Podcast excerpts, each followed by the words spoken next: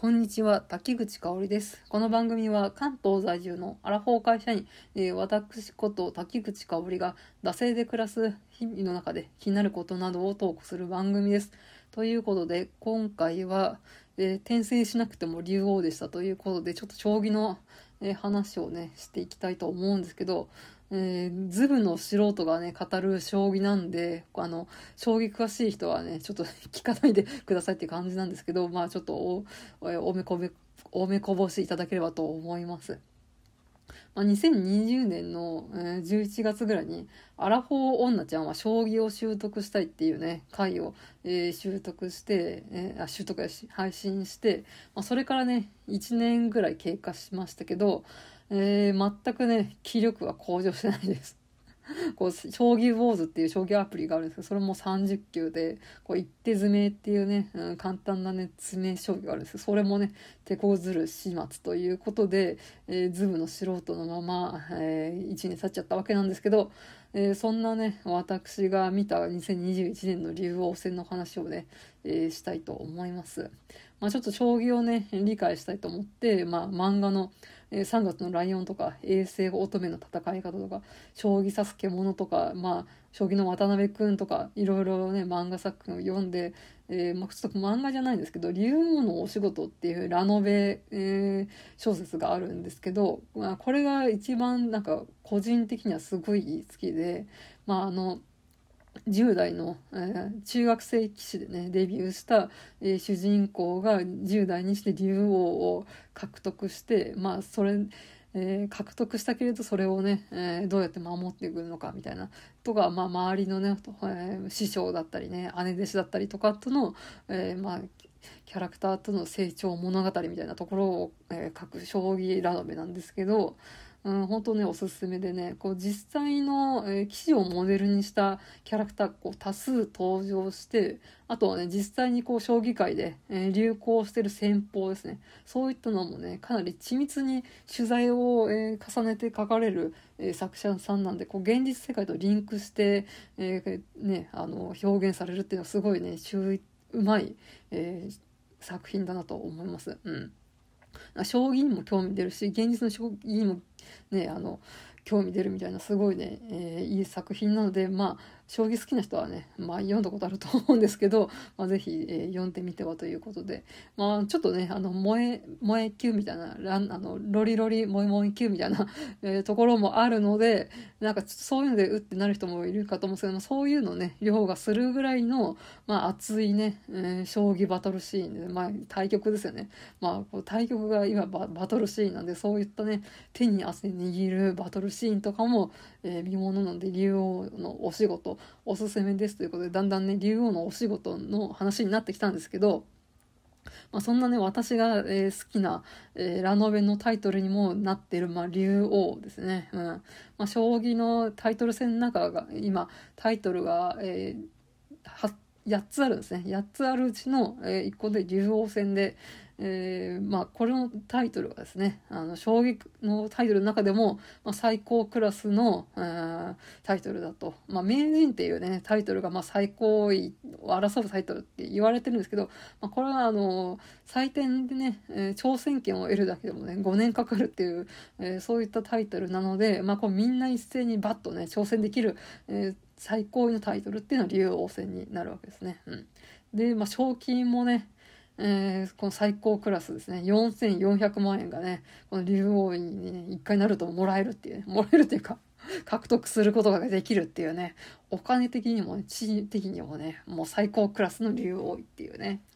で、まあこのね、竜王のお仕事というラノベでね、私は竜王、去年もね、えー、羽生九段対豊島竜王戦の方は、まあ、わけがわかんないなりも見てたわけなんですけど、まあ今回2021年のまあ、竜王戦はね、えー、藤井、えー、三冠がですね、えー、豊島竜王に挑戦するということで、まあね、えー、じっくり見て、じっくりではないですけど 見てみた次第です。うん。えー、この竜王戦って ABEMATV で、えー、生中継されるんですよね。で、えー、第、えー、トータルでやると、フルでやると、えー、7番勝負で、えー、2日制ですね。うん。だいたい朝の8時半ぐらいから、夜の18時とか19時ぐらいまでやるの、本当ね、会社の就業時間よりも長いんじゃないかっていうぐらい、まあ本当に長丁場の、えー、対局タイトル戦になります。うん。で、まあこのね、将棋って序盤中盤、えー、終盤って言われますけど、本当ね、うん、中盤はね、何やってるかね、本当に、ね、全然意味わかんない。ずぶのど素人には。うん。ので、本当異次元の戦いすぎてね、だから途中ね、見たり見なかったみたいなのをしてたんですけど、まあ、このね、えー、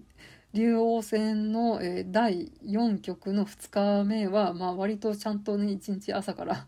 えー、アベマ TV の方を流してね、まあ、ちょっと買い物に行ったりとか、掃除したりとかはしてたんですけど、まあ、お昼ぐらいからね、ちゃんと、えー、がっつりね、座って見てたわけなんですけど、うん。まあ、本当今回ね、えー、藤井、えー、三冠 VS 豊島竜王ということで、まあ、この第4局で、えー、の時点で、まあえー、3勝0敗、えー、藤井、えー、三冠が3勝、えー、豊島竜王の方0、えー、0勝ということで、まあね、この第4局を制すれば、まあ、藤井、えー、三冠が勝ちという局面ですよね。で、まあね、そんなね、あ10代のね、えー、若き棋士がね、ストレートでね、そんなそんな竜王位をね、ダッシュできるって、そんなまさかみたいな。ラノベのこうやってね、あの、プロットで出したらね、こんなんね、俺つえ作品すぎて、もうね、ちゃんちゃらおかしいからって、突き返されるレベルの、まあそんなね、設定っていうか話じゃないですか。で、このライトノベルの竜王のお仕事でも、やっぱ竜王のお仕事っていうぐらいですから、竜王戦が出てくるんですよ。ねで、えー、まあ、この主人公が竜王位を、まあ、防衛するっていう話なんですけど、えー、これもね、7番勝負全部使い切って、えー、主人公3勝、この相手の騎士3勝、えー、最後の一戦どっちが勝つか、竜王のね、えー、タイトルをね、剥奪されてしまうのか、それとも主人公を守ることができるのか、みたいな、えー、そういった展開があったんですけど、なんと現実の方が俺強いでストレート合致するかしないかっていうね、うん、そういう感じでしたね。で、まあちょっとね、お昼ぐらいから見てて、お昼ぐらいの時点で7-3で、えー、藤井三冠の方が優位ぐらいな感じで示してたんですよね。で、まあこの解説の先生方曰く、まあ人間の肌感覚では、まあ互角ぐらいかなっていう感じで、えー、話されてました。で、その後、まあ15時ぐらいにね、まあこう形勢がね、逆転する時間があったんですよね。こう、えー、豊島竜王が7、藤井三冠が3ぐらいで、あ、もしや、これは豊島竜王の一勝かみたいな。えー、局面があってですね。その時ね藤井三冠の持ち時間が、えー、10分ぐらいだったんですね。で対して豊島竜王確か1時間以上2時間近くかな、うん、結構ね、えー、圧倒的に持ち時間の差があって、えー、こんなね、まあ、持ち時間が10分っていう中で、まあ、こう焦焦ったりとかしてねもしかしてね藤井三冠が、えー、ここでね一生豊島竜王の方にね、っていうば、そういう場面がね、訪れてたんですよね。何ですかね、109点目ですね。うん。えー、ここで、えっ、ー、と、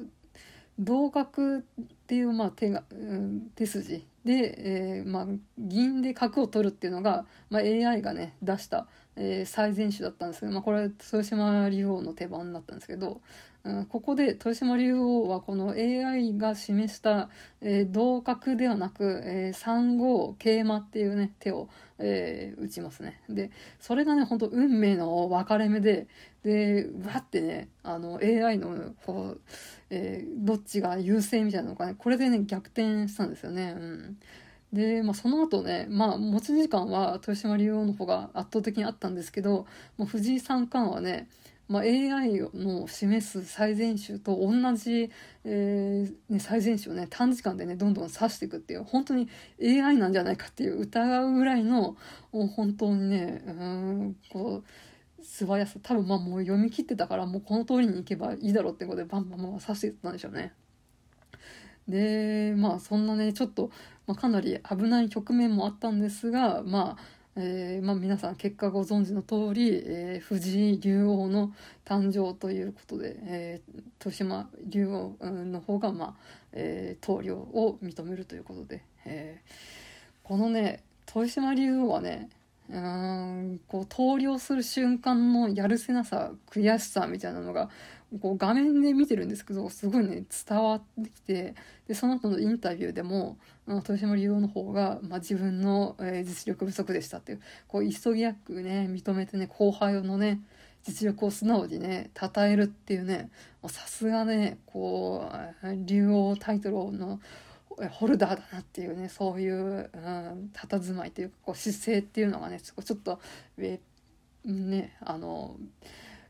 感動したというか感無量な部分もありましたね。うん。でもまあ本当ね、う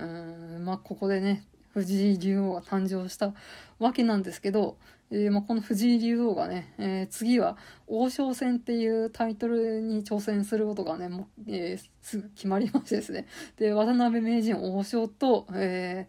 次はね、対局するので、まあ、これが、えまあ、もしね、王将の、えー、タイトルも、えー、ダッシュすることができれば五冠ということが射程距離に入ってきてることで、まあ、本当ね平成は羽生一強時代でそして令和は藤井一強時代のこうね歴史的幕開けの瞬間をね本当ね見たなという感じがしました本当に、ね、気力の方はねしょぼしょぼのヘボヘボなんですけど。だからもうこういうね歴史の瞬間みたいなところとか、まあ、それを取り巻くね他のね名だたる、えー、実力派の棋士がまあやっぱしねうん、まあ、藤井竜王にね、えー、まあ日々ね研究と努力みたいなところはねしてるわけなんです追いつけ追い越せみたいな。うん、もしかしたらもねもう藤井君よりね下の世代みたいなところがもっともっとなんかこうこの藤井君よりも性能のいい AI なんじゃないかみたいな、まあ、藤井さんは AI ではないですけど、まあ、そういったねところがあ今後もね、面白く、えー、見ていけるのかなと目が離せない、えー、将棋界という。